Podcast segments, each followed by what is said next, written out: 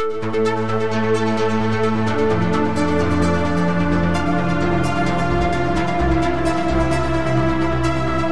and welcome to the Sensibly Speaking podcast. This is Chris Shelton, the critical thinker at large, coming at you for yet another hour of power here on oh, I don't know, every podcast platform I can possibly get myself on. I'm sure if you are listening to this right now, well, you're connected. So, also, of course, we have video on YouTube. All right, guys, this week I have special guest Janice Selbie. Hi, Janice. Hi, thanks for having me. Absolutely. Now, Janice is, and let me read this so I make sure I get this right, is a Canadian registered professional counselor and she specializes in religious trauma counseling. Yeah. That's definitely my area of special interest because I have religious trauma syndrome myself. So I'm intimately acquainted with it.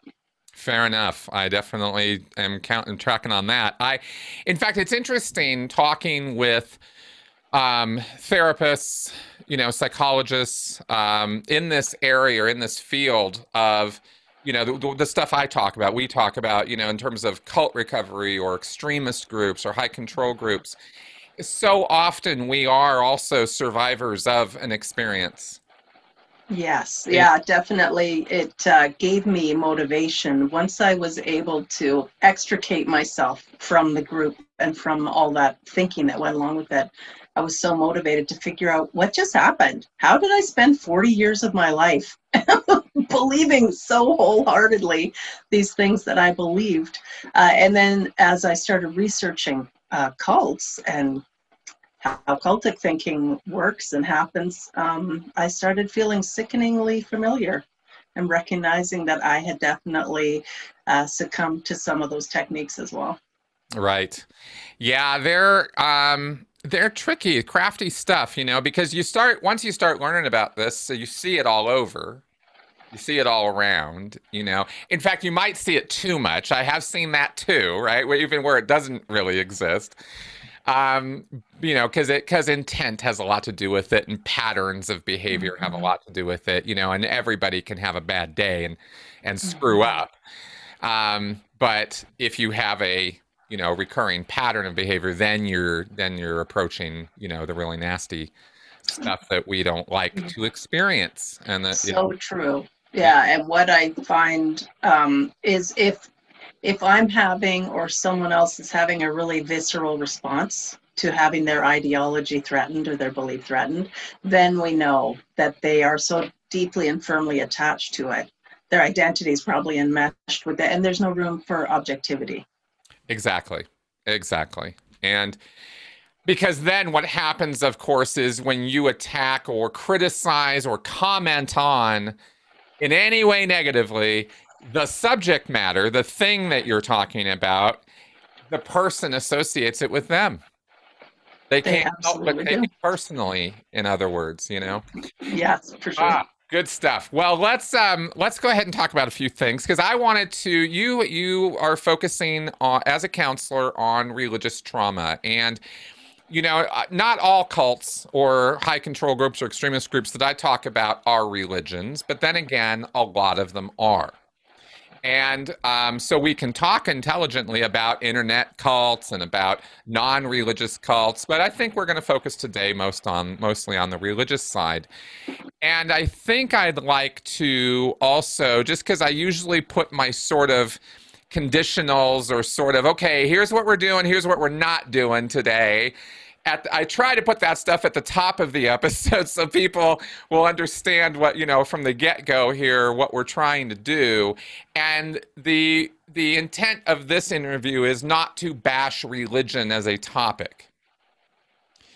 However I think you and I will both agree that religion as a topic has been the cause in many instances of abusive behavior, traumatic behavior, even PTSD episodes, right? Things that leave people with PTSD, complex PTSD. So, so religion can bring this about, can bring about behavior that is abusive and traumatic. And would you agree with that?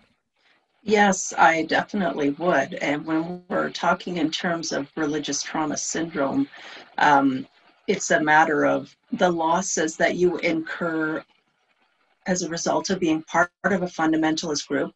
And then the losses, the double whammy, the losses you incur again upon leaving the group. And suddenly right. you're no longer part of the community. But that's only just one of the losses there. That's right. And for sure, with religion, a lot of people are actually raised in it, born in it, raised in it, and it has definitely permeated American culture. Not quite so much in Canadian, but uh, in American culture, absolutely. That's it's hard to escape. Oh, very much so. I mean, it's. I don't. I, I, don't have hard figures on this, but I believe we're still in the range of three out of four Americans identifying as Christian, and a great percentage of them identifying as evangelical, which is not yeah. necessarily reflective of extremist hardcore. Not not all evangelicals fit that bill, but you're moving in that direction when you start talking on the spectrum of, of intensity of belief and and thereby on that intensity scale sort of the intensity of the behavior that results from that belief you know? mm-hmm. uh, happily, though, one of the fastest uh, growing groups in that demographic is the nones. It's the rise of the nones as more and more people are coming to their senses and recognizing, okay, I actually don't want to be a part of this. This isn't working for me anymore, or, you know, it isn't true. So, yeah, that group is growing. Exactly, and we're not talking about the nuns, the you know the the Catholic nuns and you know penguin outfits, right? We're talking about N O N E nones. I have no religious beliefs or spiritual, not religious, you know, as part of this camp. And I think that's mm-hmm. really, if we break it down from what I've seen, that's the part that's growing more so than the absolute nones, you know, the absolute anti theists are not really what's on the rise, but a decline for sure in belief sets that are connected with organized religions. People are moving away from structured, organized faiths. Yes, and I have been poking around asking some uh, interesting questions on Facebook and Twitter um, about people's journey when they have decided to, as I say, divorce religion, when they've decided to leave religion. Um, lots of them don't become atheists. Many of them uh, start exploring New Age and Eastern mm. religions. That is extremely, extremely common. They they feel like it's a way for them to still maintain a sense of spirituality or connection to some kind of God or maker, creator, or whatever. Um, but actually, then a lot of them do poke around, hang around in there for a while, and then also make their way out of that. So it's a very individual journey, but there are definitely a lot of uh, similarities that people go through. Yeah, for sure. Do they tend to, in your conversations with them, do they tend to be cognizant or aware of the fact that that um, that there's still a personal spirit, like like yeah, I guess it's spiritual, or there's still some personal journey that they're they're they're they're looking for something. There are still emotional needs there that are that are trying to be fulfilled. I only bring this up because there are many in that I've spoken with, or, or where I may I should say a few of people I've spoken with anecdotally over the years who, you know, go zero, go go go um, from hundred to zero. They they leave their religion and then it's nothing. They're just nope, nope. I'm fine. I got nothing. I don't have no more needs. I don't need the church. I don't need the spiritual community. I don't need the the sociality. I'm just I'm fine and I I've always kind of wondered at that because I it, it, strikes me common sense wise that that you know instinctively I feel that would be the minority of people that that most people would still have emotional needs of some kind that they're trying to fulfill. What's your experience with that? There's a tremendous amount of grief that goes along with um, divorcing religion or walking away from cherished beliefs. I mean, I was raised and I was born into a Pentecostal um, household, and and then I became even much more fundamentalist uh, when I married and had children. And I wore a head covering, and I didn't have TV, didn't wear makeup, didn't even wear my wedding ring.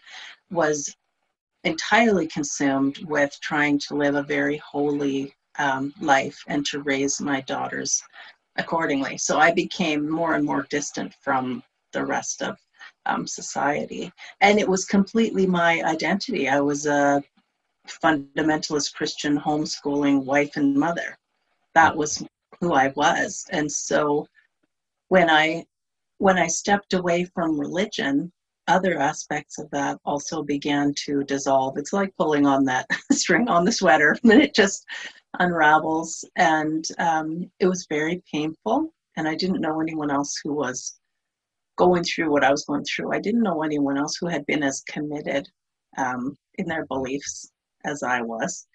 Mm. Um, so it was a painful time walking away from that. And there was a lot of grief. So it took me years to get to the point that I could say I was not a Christian, and then more years after that to move from agnostic to what I now consider as an agnostic atheist or just plain atheist. But it was not a, fa- a fast um, transition, and I had to do a lot of introspective work.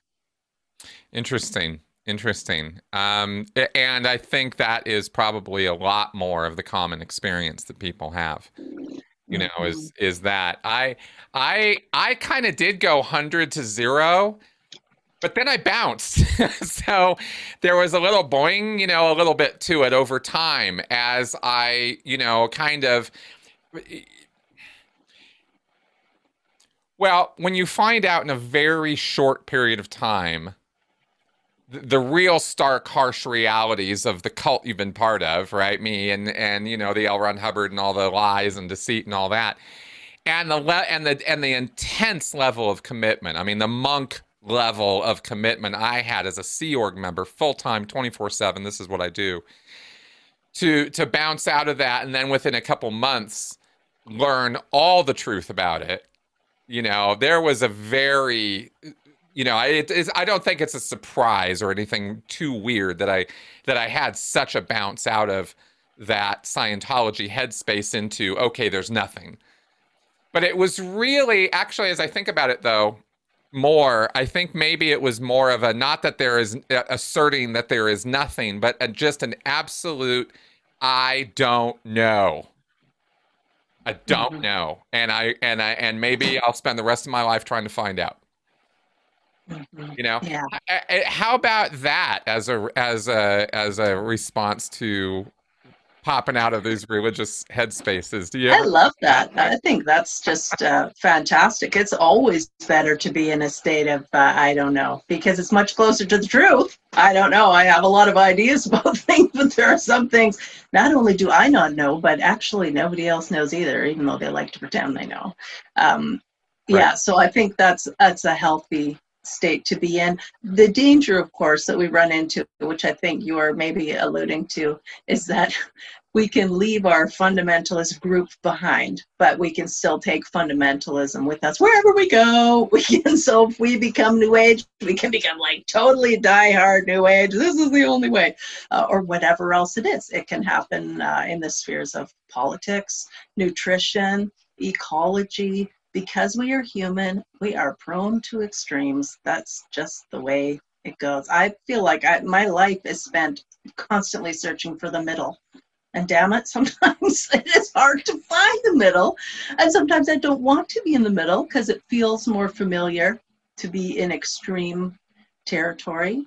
And so it also involves recognizing what aspects of your belief system were um, kind of really tied in with your personality as well, because my yeah. personality tends to be extreme, and I was raised by a quite a volatile um, religious narcissist, and so we had to become familiar with rules in our home. Lots of rules. So yeah. guess what? I became comfortable with rules, and I gravitated towards rules. There we go. Exactly. I, I, the personality thing i wanted to jump on that because i completely agree with you. I think that um, i think there there's lots of different there's probably lots of different systems. I mean i know we got you know jungian and all that. I'm just i'm just getting into this stuff and i'm kind of really really enjoying learning certain aspects of this that i've known about or sort of known the existence of or have read a little bit about in some cases read a lot about in other cases but the stuff i'm talking about is the new stuff i'm learning is very exciting to learn about. And one of those things is that there are different models of personality types and you know ways of looking at how people are and um, and why they act the way they do. That's the question I always come back to. How come people act the way they do? You know, why do people think the way it's fascinating. Do? Yeah, those are the two questions that I am always on about in my own in my own mind as I'm thinking about thinking and I'm thinking about why people behave the way they do, you know. Um, and I I think this personality thing is a thing, and I wanted to. Add, the reason I'm kind of highlighting this is I wanted to ask you in terms of counseling.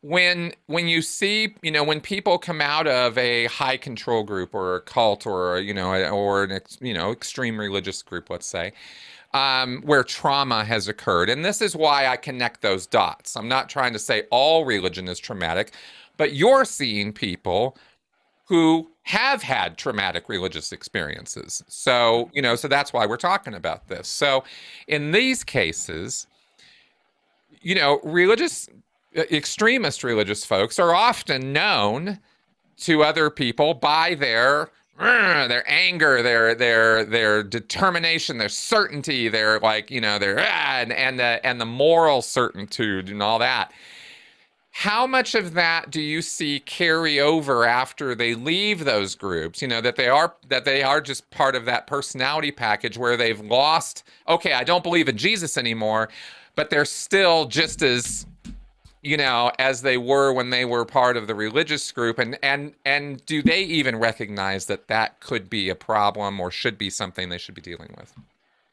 I won't say that I that a lot of those folks find their way to me. If they still have a real um, attitude of certainty or whatever, they probably are like, "Oh, I'm fine. I don't I don't need uh, any help." Um, anyways, I do um, sometimes think that our younger generation that has totally grown up on social media um, they have a different view of things especially so I, we're somewhat older we're more mature let's say. We've had more more experiences in life. And the first half of our life my life i won't speak for you i know you're a young man um, first half of my life was definitely lived without internet at all or social media at all. And so um, I can tend to back off people, give the benefit of the doubt, allow lots of room but some folks who've come out of, say, maybe they've left a fundamentalist religion, um, and uh, they don't like something that you've said, so they're busy policing you. They're watching what you type on Twitter or listening to what you say, and then they believe it's their duty to come after you with guns ablazing to hold you accountable, which is very, that's a very religious mindset. And it's a real sometimes an, an air of superiority self-righteousness whatever phrase you want to use for it but they will use that um, social media they'll wield it like a club to try and beat you into submission until you say uh, okay i'll only do it your way so how is that different from being in a fundamentalist group or cult? I don't know because that's what it's like in a fundamentalist group or cult. It's their way or the highway. That's right. That's exactly right.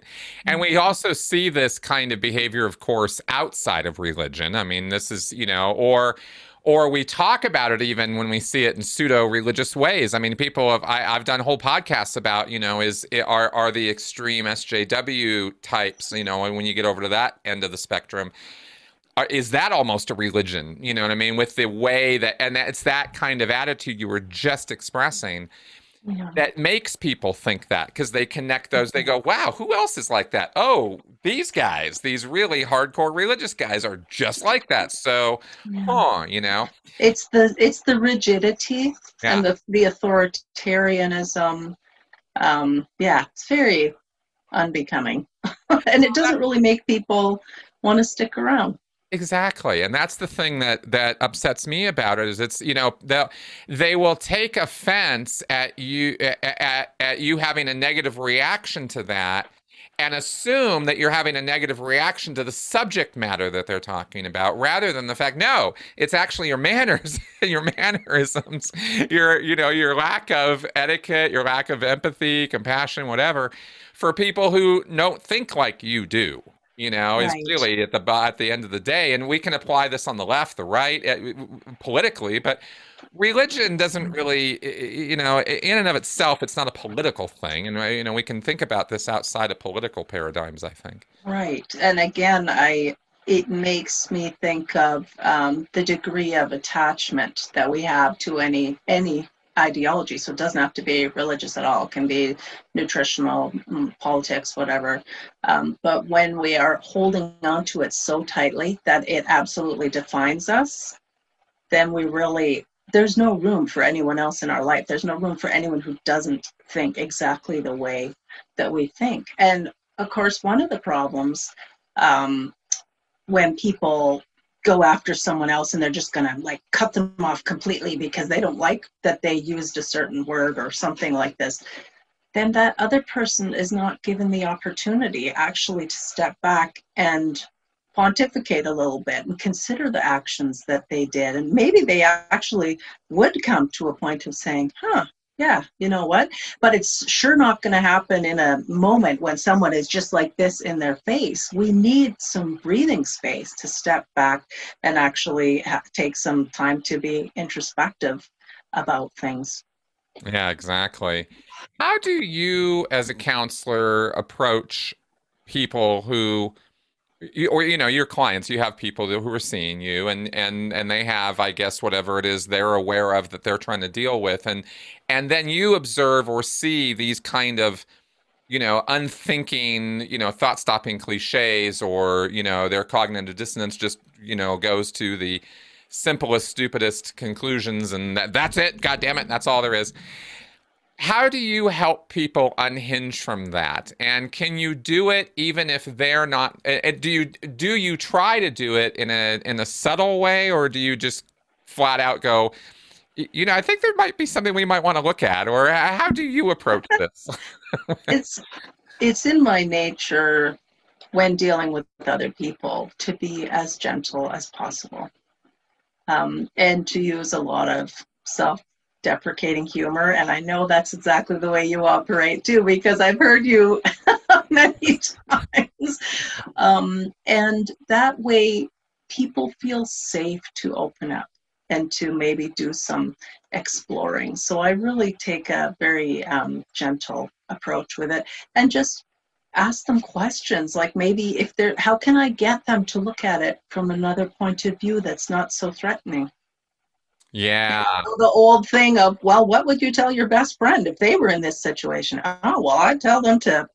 and then it's like, really? Well, consider that then. you know, those are that's a very good point. Even just getting a little role reversal, a little uh, exter, you know, external point of view. Those are those are good tactics. Because I'm I'm wondering, you know, people listen to this and they have friends and family that they, you know, might run into who you know could be falling into an extremist headspace could be in one or could be coming out of one. We have these three stages and all of them could use some assistance.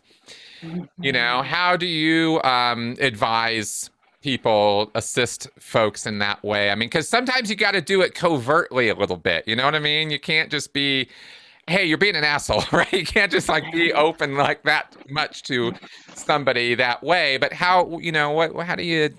Yeah, out, if, you know, if you're if you're on the outside, if it's your loved one who seems to be succumbing to extremist thinking, um, I still would say the same tactic: being gentle, being kind, being respectful. Ask questions. Ask questions. Oh what is it exactly that makes you think this is such a good group or what's so appealing to you about this group? Help me understand. And then that way they don't have their you know their defenses up like that. They're more likely they'll still be cautious but if you're being respectful about it um, they may still open up to you. Now as they keep going and fall deeper and farther into it, which happens a lot of times, um, then I would recommend to those people who are losing loved ones to it, they need to exercise self care um, because it's painful to watch. And right now, I know in America, particularly, families are being split apart by a lot of things that are going on right now. Um, but if you can at all be able to maintain uh, an opening for dialogue, then my hope is once the person does realize that they've been duped, that they will at least know that you're a safe person that they can talk to. And but that's a tricky fine line because sometimes self-care and self-protection means that for a time you have to step away from those people or you have to put up boundaries that are difficult and painful. That's true. That's very true. I don't talk about self care a lot. Um, I think it. I I think the I think the reason why is because of my background. Actually, um, so too. Yeah, I think so. I think so because um, I mean I've certainly talked about how I have recovered from the Scientology attitude of work, work, work, work, work, and all that. I mean I've talked about my self care, but I don't talk about it in terms of you know advice to other people about hey you got to make sure you you know i mean it is. Self-care is the most important care. It is the best care but it's um you know but you got you got this mission you know you got to help these people. It's that it's that old oxygen mask you know falling in the airplane and you have to put it on yourself first before you put it on your child. And if you if you have nothing left to give then you have nothing left to give. So we must take care of ourselves. Good point. Very good point Hey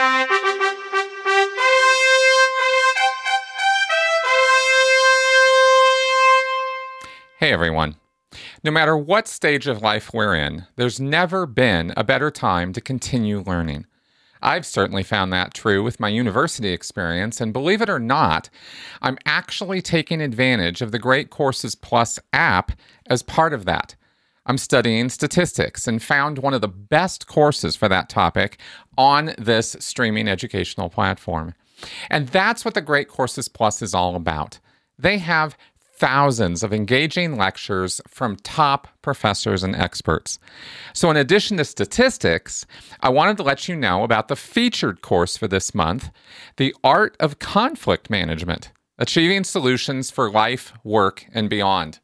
It may not be obvious, but the fact is that conflict can be extraordinarily useful in building deeper and stronger relationships, whether with your coworkers or your closest friends and loved ones, but only if you have the skills needed to identify and resolve it. That's where I think we could all use some help. The Great Courses Plus offers unlimited learning at a time when we need it most without the added pressures of homework or grades, just in depth learning at your own pace. And it's available anywhere you are on your phone or tablet or laptop. Join me and sign up for the Great Courses Plus today.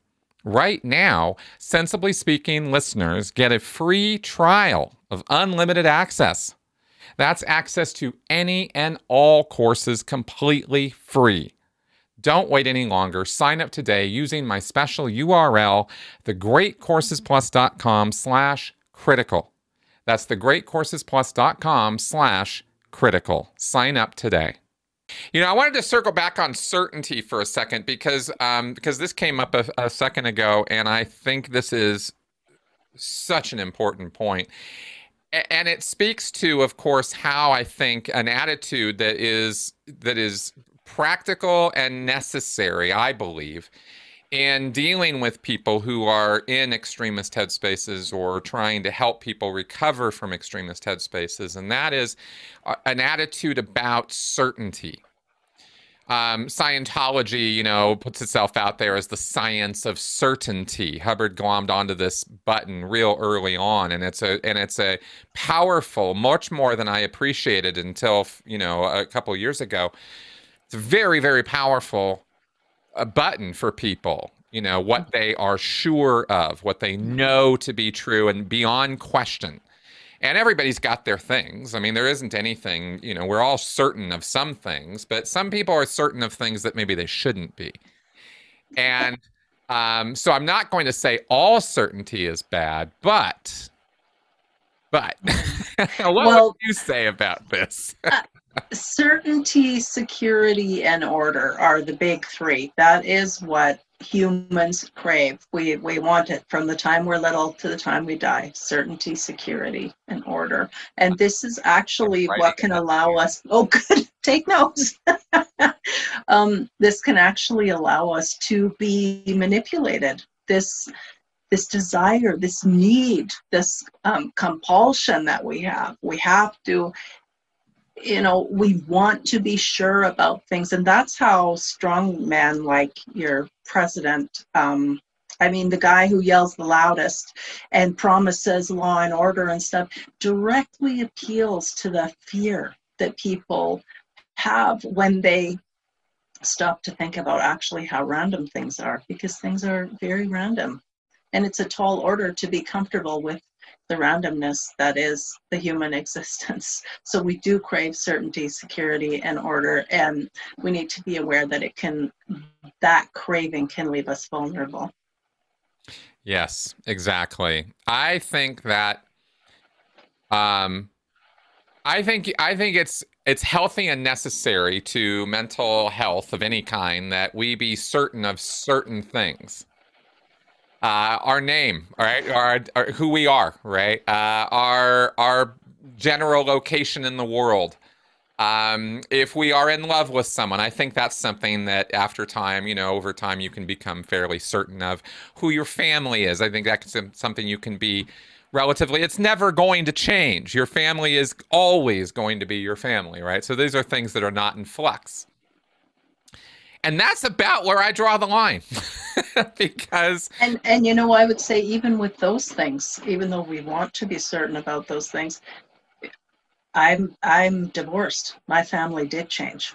My who I am, my you know, that changed. My identity changed when I left religion.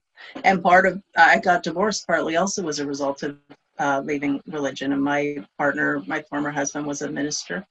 Um, so things that I was deeply certain of changed.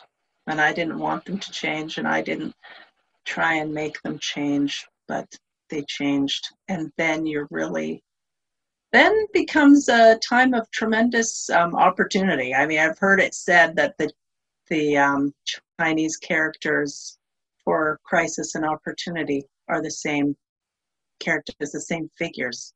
And if you think about it, that is true. With every crisis comes opportunity. And it's when we divorce religion or have any kind of huge unwanted shift in our life, um, we have this opportunity to rebuild.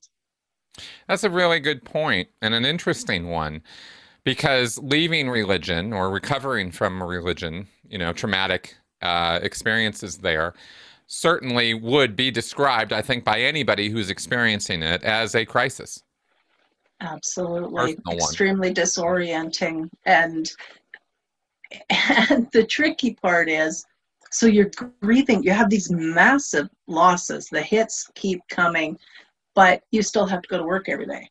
It's not like if your if your partner dies or your child or someone you love, you do get some time off. People recognize you're grieving, even if you say I mean, I lost my dog or whatever, people are extremely sympathetic. But if you say, I'm having an existential crisis, like I don't believe my religion anymore, people are like, well, it's about freaking time, you know, and they just think it's the same as stopping believing in Santa Claus, which actually is very offensive and hurtful because it is so much more than that. My entire identity revolved around my faith. It informed the way I dressed and the way I spoke and the way I lived my life. So it was a huge, huge loss. That's right. I think anybody who says uh, just to just to poke fun, I think anybody who says that it's uh, that it's you know this should be easy, like uh, like giving up Santa Claus, I, I think they kind of forgot what it was like for them as a five or six year old when they learned that Santa Claus ain't real. I'm pretty sure that was that was something that I had to chew on for quite a while as a kid to get my head around. uh, that that was a new reality, and I was not particularly happy or comfortable when they told me about that. you know? Yeah, and you know, actually, that's something parents um, might want to think about. If you if you always want your child to know that you are telling them the truth and that they can trust you, be careful of the things that you present to them as being the truth. That's exactly right. That's exactly right. Um, yeah, don't even get me started on the whole religious education and child abuse thing. I've got, I can go on a roll on that. Okay, so, but like I said, I'm really trying to not make this like some kind of anti religious thing here because religion is necessary and useful in many, many places in people's lives. And I'm not going to say it's not, but the trauma is not necessary, not useful, and not needed. And the, neither is the abuse. Let's talk a little about you because we've been talking about professional stuff here. So you've mentioned a few times here that you've, you know, you've had your background with this. What is that? What happened with you? Right. Um, so I grew up, uh, I'm Canadian, so I grew up in Canada in a um, Pentecostal home. So speaking in tongues and that sort of thing was like normal for me and for my family. My siblings, I'm the youngest of four. My siblings all walked away from the faith in their teen years. And, as the youngest, I saw how much that hurt my parents. And I was determined I would never hurt my parents the way that they did. So when I became a teen, I really dug in deeper and um, just became very enmeshed. I would say at that point, that's really when it also uh, the identity and the beliefs meshed together. And part of it was being raised uh, in a home with a narcissistic parent. You're you want their love but you can't get it. It's never actually attainable. So i was always trying you know am i holy enough? Am i good enough? Well now i can actually speak in tongues. Now i'm this now i'm that. And then um, grew up and uh, married a man who was a, a good man a good person very religious, of course. And then he went to Bible college, and it was while we were at this very conservative Bible college in a uh, in Alberta. Um, I started noticing these ladies in the grocery store, and they always had their head coverings on. And I thought, what is that? What is that? And I talked to my husband about it. He said, Oh, it's somewhere, it's somewhere in the Bible. It's in the New Testament somewhere. And so I started researching and I decided yeah, you know what? We were never set free from this uh, obligation where we're told that women should have their heads covered and dress modestly and all this stuff. I was really, truly trying to be a good Christian, and I wanted so to be a good wife and mother. Um, and so I asked him if he would mind if I adopted that um, that way of dressing, and he said, "No, that that'll be fine." And I was certainly the only one on the campus and the only one who didn't belong to this closed group of Mennonites. Um, and and so then the Mennonites started seeking me out because they thought it was so interesting and invited me to their church. And church with them was very different. They didn't have any musical instruments, and the men and women sat um, segregated. Um, and I felt it was so beautiful. It felt so holy. And guess what? More rules. There were more rules that I could follow. So I was. I want to, I, I want to ask because that's you know it's not been super clear in my head, and and this is my bad. I could I I guess I could Google this, but you you did it, so I'm going to ask you. Mennonites, Amish. I've had these two things confused for a while. What's the what's the difference? I I think um, Amish would be like Mennonites on steroids. Like uh, the uh, so the the Mennonites follow Menno Simons. I don't know if um, if the Amish do, but it's definitely the idea of you're turning your back on the world. But the, the Mennonite group that I fell in with, the Holdeman Mennonites or the Church of God in Christ, they would still have um, like a microwave and they drove cars, but they would all rip the stereo out of their car to show how holy they were. Like, you better not be keeping that stereo in the car. And the women, they all wore long skirts and dresses, well, long dresses, and they could have flowers on them, but there were rules about the size of the flowers or the pattern. So you could have something you couldn't have anything like as big as a, a or a toonie that's canadian coins and you certainly couldn't have anything as small as a dime but you could have in between those. Otherwise, it was too too gaudy. Like people would be trying to pay pay attention to you. So there were all these extra rules, which I really wow. enjoyed. And then uh, my husband became a pastor, and so we did move away to another province. And while we were there, he said, "People think you're weird wearing your head covering. I want you to stop wearing your head covering. Uh, it's creating a barrier in the congregation." And I was very upset by that. I was because I felt I was sacrificing by wearing a covering. And that year turned out to just be a terrible year of just lots and lots of tragedies, unfortunately, befell our family. And then um, it ended with our youngest daughter uh, receiving a life threatening diagnosis. And then we couldn't actually pay for all the medical help she needed, even though we're in Canada. Um, and so then we went bankrupt on top of everything else. And it was at that point, and my nephew went to prison for murder. Like it was a terrible couple of years, and there was no breathing space in between. It was just bang, bang, bang, a total shitstorm raining down on us. Um, and then finally, I thought, this cannot be right. I have tried my best to live as holy of a life as as anybody I, I know. And this is how I'm rewarded. And then um, the people in the church weren't, um, I didn't feel that we were receiving a lot of support when our child was like we were facing a terrible crisis. Um, and so, yeah, that allowed me to start um, really thinking I might look elsewhere. And it took a lot of courage. I was terrified. I remember walking across the street to the bookstore, the used bookstore, and I went by myself, and they had this this corner in the back and it was covered with a curtain and it said oh, occult and alternative religious books. Like this is in the in the early 2000s late 90s i was like oh okay i'm gonna go back there. And i pull open the curtain i'm waiting for the lightning to strike and there wasn't lightning. And i just took my time my heart was pounding and i found a book that seemed like uh, not terrifying. It was going to be comparing and contrasting religion and Buddhism, Christianity and Buddhism and Islam. So I take the book to the counter and truly ask the lady to put it in a brown paper bag because I did not want anyone seeing. I didn't want my kids to see it. I didn't. And I went home and I stuck it in my underwear drawer because I knew even God would not look in my underwear drawer. And it took me probably another week to get comfortable with the idea that book was in my house, was in my dresser, and I was going to read, start reading that book. So when no one else was around, I would start reading it. But that's how great my fear and concern was. And yet I felt I had to do it. I had to be setting myself free. I, I had bet on the wrong horse somehow.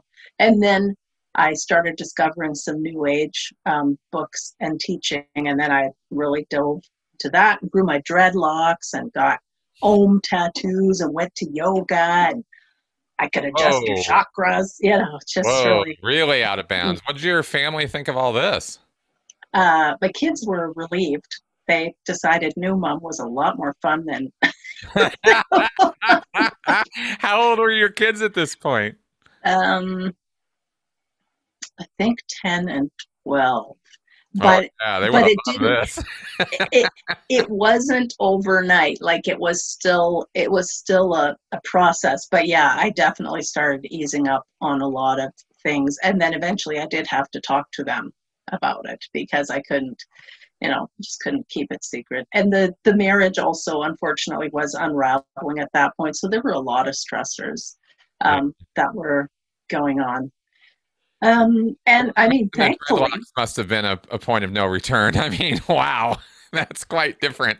oh yeah, oh yeah, and and my ex-husband, the, the father of my kids, he's just a great guy. He's a really good person, and he he has also extricated himself also from the belief system, and we've been able to build such a lovely friendship now that we're not married and don't have these expectations and demands on each other, he is the first one I call when something goes wrong or something goes right. It's a really nice relationship to have, and, and he feels the same. That's great. I mean, it's, it's, it's also so rare. Yeah. I mean, Yeah. comparatively, you know, which is which is good though. I mean, I- that's that's actually really that's that's great. Any um since we're on the topic and since we are talking about, you know, those recovery and stuff, how'd you do that? Mm. Because I imagine there was quite a bit of acrimony when this was all going on. I think we were so we were numb because it had been already a year or two of all these different tragedies Mm, happening and his ministry fell apart like just it was so he was in a depression. I was in a depression. There was a lot going on but we were never we were never unkind to each other. We have extremely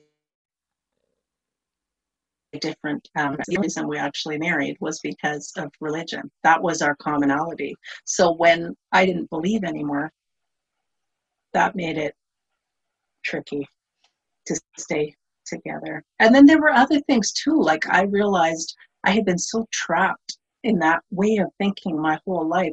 There was exploring that I wanted to do. I, I wanted to explore who I was sexually. And that's another thing. I told you when people leave, um, if they leave evangelicalism, a lot of times then they're they'll go into new age stuff exploring eastern religions but also for many of them there comes a profound time of exploring um, sexuality their own sexuality um, monogamy versus polyamory like all these different things um, so my hope is that i can potentially at least have them really thinking about these instead of just, oh, you know, I'm a teenager again. I can do all these things. Because I did do all those things. I tried. Uh, There's like nothing I didn't try, basically. Um, so if I can help people be thoughtful and have some idea about what might be coming next or other things that issues that might be presenting themselves, um, then, you know, we can maybe mitigate some damage, but still allow people to fully explore who they are and who they want to be. yeah, exactly. You know, that's so funny. There's so many things you've been you you've you've said here that I, I mean directly, directly can relate to my own experience with this stuff, you know? I mean, and I'm I don't know that I've ever said this out loud, but okay, folks. Big deep dark secret about Chris. Uh yeah, for a few months I was actually totally checking out the poly scene. I was like, what's all this about, you know? Very, very similar. This is a couple, you know, a couple of years after I had uh, gotten out of Scientology, but, you know, trying to play the field, trying to figure things out, trying to like exactly like you're talking about here, and on the I think- advice of others, you know, Yep. because I had Yep. been very relationship committed as a Scientologist. It had always been, well, this was only going to be in a relationship that we were going to be intimate, et cetera, et cetera. And not necessarily that I had to get married. Of course, in the Sea Org, I did. But even coming out, I wasn't interested in one night stands and all that. And then I had friends going, "Oh no, dude, you need to, you need to, you need to live a little right now. That's what you need to be doing." And I took him up on that advice, and it was, and it, and I, you know, was looking here, looking there, looking everywhere else, and then of course finally found, you know, my current wife, and couldn't be mm-hmm. happier. And and that was that was kind of it on the whole poly thing and all of that because it was okay. Now I've got this, but that was only after Yeah. You know, kind of doing this whole exploratory thing and really honestly looking at what do I want? What do I not want? You know, Yeah. how do I Well- know if I want this if I haven't even, you know, not necessarily fully tried it, but if I don't even contemplate the idea, if I Mhm. if I have all these walls up around me, then Yeah, I know. How do you know peppermint's your favorite flavor if you've only ever had vanilla? Yeah, and I am a, I'm a huge proponent of de-shamifying sex. And a lot of folks who um, come to me have grown up, unfortunately, under purity culture. And so they have um, been told that it's a sin to masturbate, it's a sin to have sex outside of marriage, it's a sin to think about sex. Um, and so there can be almost like a disconnect between their actual body and their uh, the, their mind, the way they think about sex or sexual pleasure. And so it's a time of um, exploration and learning and starting over. And like i say de de-shamifying. I want people to talk about sex. I want people to be able to explore sex in a safe way and learn about consent. What does consent mean? Because when you're a fundamentalist your body actually isn't your own. Your your parents i mean if you're a female there's nothing more important than your womb your vagina. And and if you're a male you're not allowed to be uh, you know gratifying yourself at all sexually. So there's a lot of work to be done there. Yeah for sure for sure sea org as well yeah same things same values yeah fundamentalism I was, I was going to say, I'm really glad you did not run across a copy of Dianetics in your new age. I was like, of all the things to not get wrangled into, thank God that didn't happen. Mm-hmm. Boy. Um, so, okay. So now having, you know, lived the life that you led and now doing religious trauma counseling and helping people through this. And of course being you know you've mentioned you atheist agnostic atheist. I, I, think we're probably on the same page or similar pages on that because really the the answer is i don't know. Not it's not a yes no sort of question. Um, do you have any other views about religion or comments on organized religion. And let's let's be clear we're talking about organized religion now not religious belief or religious practice but you know groups organizations rules etc what are your what are your views on that? Are they are they negative because of the work that you do or are you able to obtain uh, you know sort of keep an objective view about it or how do you look at that stuff? Um I pretty much have nothing good to say about religion because I feel like it hijacks people. Um, it hijacks their ability to think for themselves. I don't feel like. Uh, so now I would also call myself a, a humanist, secular humanist. That's how I prefer to um, be identified. I am capable of making my own decisions. yeah, I don't need anyone's religion to tell me what is right and what is wrong. I know that if I'm if I'm doing an action and it's hurting somebody, you know, there's a good chance it's wrong. Uh, otherwise, I'm free to behave as I see fit if I'm not hurting myself and not hurting other people. Sure, but what about with other people? I mean that, that that's that's awesome for you know I I agree with you because uh, mm-hmm. I lead my life from a very similar point of view in terms mm-hmm. of religion. And I am the first to say I am not unbiased on the topic. I have a whole lot of negative things to say about organized religion. Um, mm-hmm. I differentiate that from religious belief and religious practice for a reason, because the word religion gets a little confusing to people because they conflate these three things, right? I'm not so what about religious belief on the part of others? Do you think it's do you think it can be helpful in any way? Um, the only way that I can see it or have experienced it really as being helpful is people who have been who have um, let's how can I say this? I do not want to be offending people, sometimes people, um, when they are dealing with drug and alcohol addiction, you'll find a lot of churches host 12 uh, step groups. Mm-hmm. And a lot of people end up just swapping their addiction from the substance to the religion. Mm-hmm. Um, and likewise, some folks uh, have been so terribly traumatized in their own growing up years with nothing to do with religion. They've had um, abusive parents or whatever, and they can have real mental health struggles and they will grasp at religion and it can become very important to them and some of them it's actually the only thing keeping them from killing themselves mm-hmm. um, so i i don't talk to people who are happy in their religion and try and convince them out of it i would never do that because it was very painful for me when I divorced religion. It was painful. I don't want other people to have to go through that kind of pain. People have to do things on their own timing when they're ready to do them. So i'm if they're all inside the church i'm going to let them be happy in the church. I'm i'm outside the church. I got my hands underneath to catch the ones that fall through the you know there's a hole under the welcome mat or whatever. You're not allowed in the church anymore because you're gay or we don't like this or that about you or you're just having so many doubts you can't keep going anymore those are the people who are going to come and find me. I'm not interested in in robbing anyone of their faith or destroying their faith. Good, good point. I um I thought that was a really good point you made about the transference of addiction.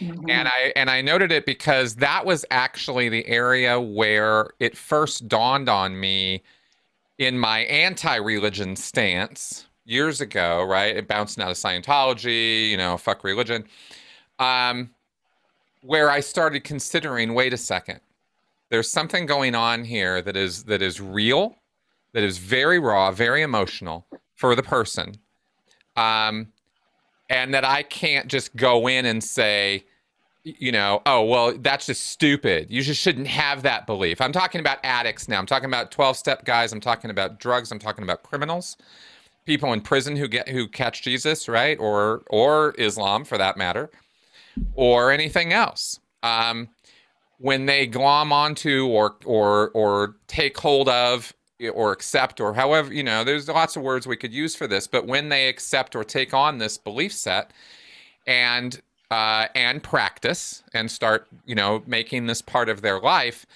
then you see positive social behavioral changes they're not drinking so much anymore. They're not doing the coke anymore. They're out of prison and they're not leading the criminal life because Jesus says not to.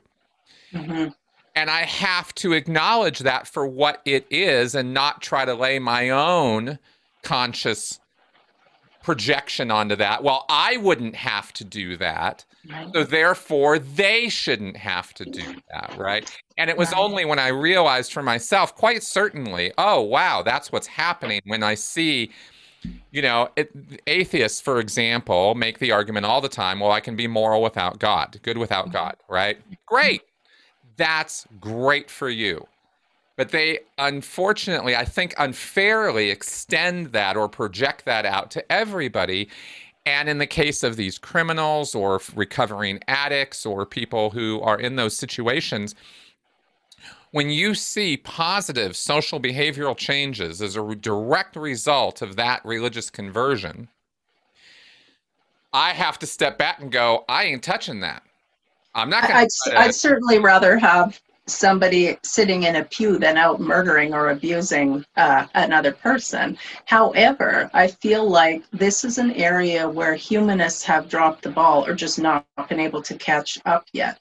If that same person who's struggling with addiction um, could actually see their own worth and um, how much better their life could be um, that has nothing to do with Jesus or God or anything. You, as a human being, you have worth and dignity and value. You are, are worthy of a life that is meaningful and joyful. Is is smoking whatever you're smoking or drinking whatever you're drinking is that in alignment with that? Are you are you actually getting the most you can out of life? Because you're capable of doing it. I, I frankly never send uh, people to 12 step programs. I always encourage people um, to look into smart recovery. And so if there's any of your viewers or listeners they can look it up smartrecovery.org and it uh, is not a 12 step based program. Cool. Cool. Yeah, I was um because you want you because because when you said the thing about transferring addiction, I thought to myself, oh, that's a good point because maybe that's what actually is going on there. But I had to t- I had to bring it up because I want to temper that against the the positive social behavior as an outcome. Well, and you know, you know there are there's questions too that um, like a therapist might ask to determine if someone has uh, an addiction or to, to something and actually you just you have to change very little in those questions to determine if a person is struggling with a religious addiction the, the mm-hmm. big problem with religion, and people becoming religious and adopting it, is that so yeah, they then have a great social and supportive um, community circle inside the walls of that church or inside only people who believe that way. It's suddenly us and them and the people that have the most value are the people who believe what you believe.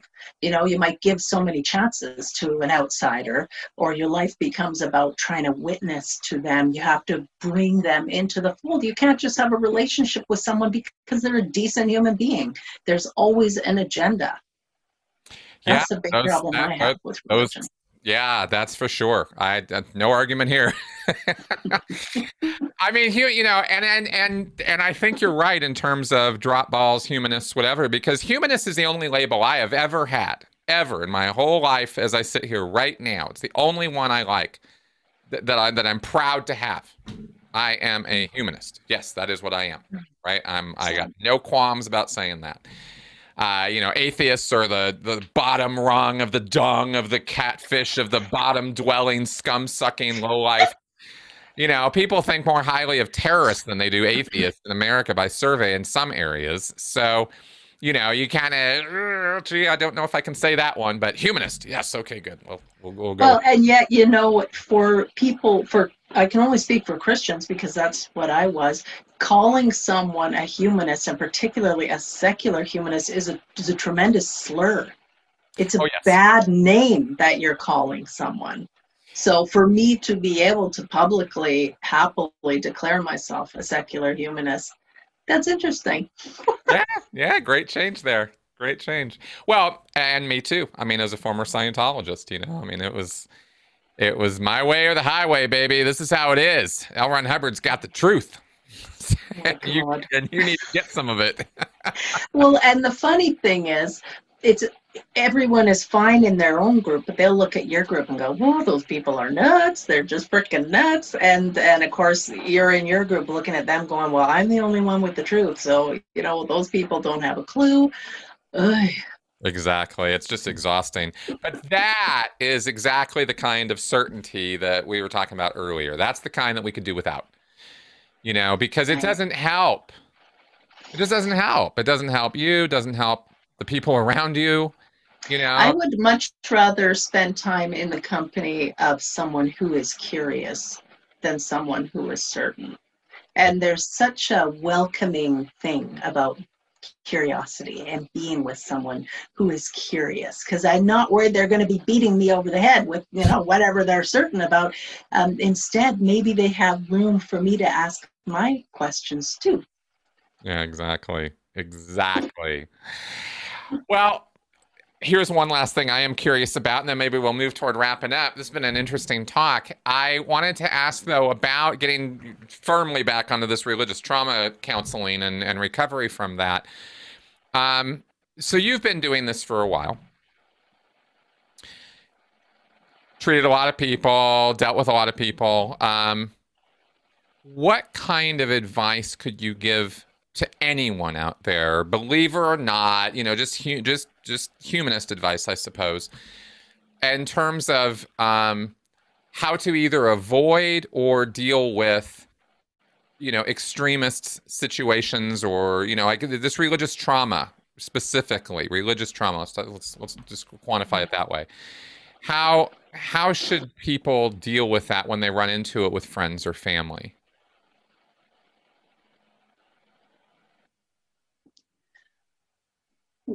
When we're firmly entrenched in our ideology, okay, and so we have a really strong attachment to our belief, um, it's it's very hard to love people outside of that or to accept um, people who are not part of that. So if you find that if you're following an ideology that doesn't allow you to love someone else simply because they're not part of your group, that's an indication that you uh, then potentially have developed, have fallen into extremist um, thinking or in with an extremist group.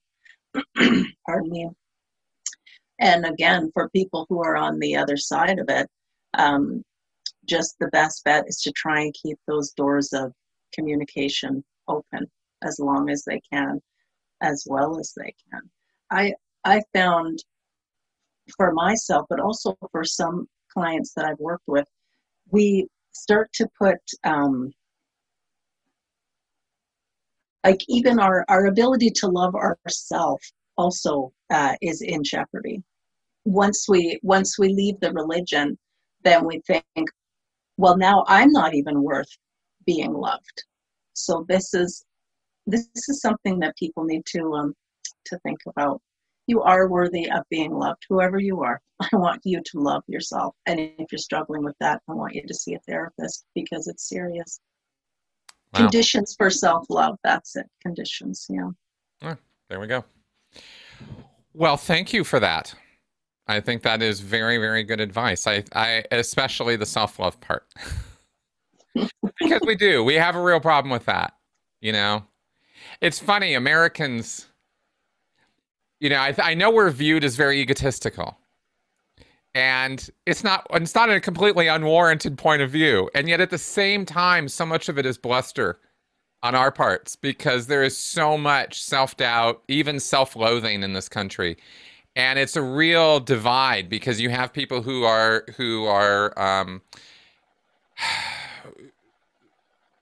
well you just got a lot of different people here. That's all i can say about it actually but they have this you know we fight about this stuff these uh, these this this identity stuff and unfortunately religion ends up playing a, a fairly significant role in it um, here in the states uh, around the world you know and um, and we've got to we've got to deal with this better whether we're you know whether is it going to go away tomorrow? No. Is religion going to go away in 100 years? No it's not. And anybody who's got some fantasy that it is it's not. So it, it's just yeah. it's not in our nature to not think that way. And as long as mm-hmm. we're human that's how things are going to be. So we're going to have to figure out how to get along with each other both the I believers do. and the non-believers you know? Yes i feel like um, there definitely is some hope and some movement in that direction. When i look at my daughter's generation so they're um, 22 and 24 i cannot believe i have kids that old.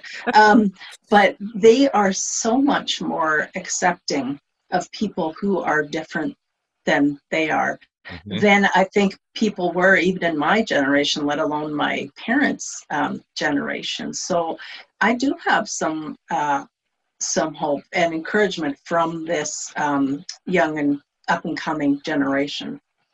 Yeah, me too. Me too. It's uh I definitely am not that generation anymore. It's funny the difference that you notice as you get older and you start like not caring so much who the hot pop singers are. You don't really care anymore about like like I go through my news feed and I'm just like, yeah, I don't know who that person is breaking up with that other person. I have no idea what that's it's, about. It's the worst when you go to the emergency department and all the doctors look so young and you're like, can I please have a doctor with some experience? Because I'm sure you're only 20. like right. Oh, fun times. Exactly. Exactly. Good times. Well, Janice, how do people contact you? I'll, put links in our show notes here to your website. Is there any other preferred mode of contact if people want to reach out to you? Sure, they can find me on Twitter. I'm at divorce religion, all one word, and I'm also at wise underscore underscore counselor. Counselor has two L's. That's the Canadian way to spell it, at wise underscore counselor. And I have just finished uh, putting up a new website. So it's uh, divorcingreligion.com, and there is a hyphen in between divorcing and religion. Um, and you can see some of the things that I have to offer there. I'm really interested in uh, offering support groups for people who have come out of fundamentalist backgrounds. And so I've got a support group for women who've left, men who've left, LGBTQ plus um, community, ex-clergy. I really want to get the word out there. Uh, and the, the website is brand new. And so they can reach me on that website as well. Beautiful. Excellent. Well, folks, check it out. And um, and if you're, you know, you want some help in that area, I think Janice is exactly the kind of person you're looking for because you need compassion, understanding, and um, That's what you need. That's what she's got in abundance. if I if I may, I'd like to recommend a book that was uh, so helpful for me, and I'm sure you and a lot of your readers have heard of it. It's called Leaving the Fold, and it's by mm-hmm. Dr. Marlene Winell. And um, she is a friend and a mentor to me, and she is someone who helped to change my life. Awesome. All right, folks. Well, we'll get links to this stuff, like I said, in the show notes here. So, uh, Janice, thank you very much for taking the time to be on my show. I really do appreciate it. So much fun. Let's do it again. I am sure we will. I am sure we will. There is a lot, there's still a ton of stuff we have not gone over here at all that I could ask you about, and various um, specific details about dealing with religious trauma and also specific types of religious trauma because you know your christians are might be a little bit different from your catholics might be a little bit different from your islam etc you know from uh, from uh, all of that so anyway uh, from mm. scientology so good times. All right, folks. Any uh, questions, comments, feedback? Go ahead and leave it in the comment section on YouTube, and uh, or at sensiblyspeaking.com. And of course, if you are enjoying the show, enjoying the channel, and and what I'm putting out here, and you find it entertaining, informative, and educational then please consider supporting this show through Patreon. All right, guys, I will see you next week. Bye bye.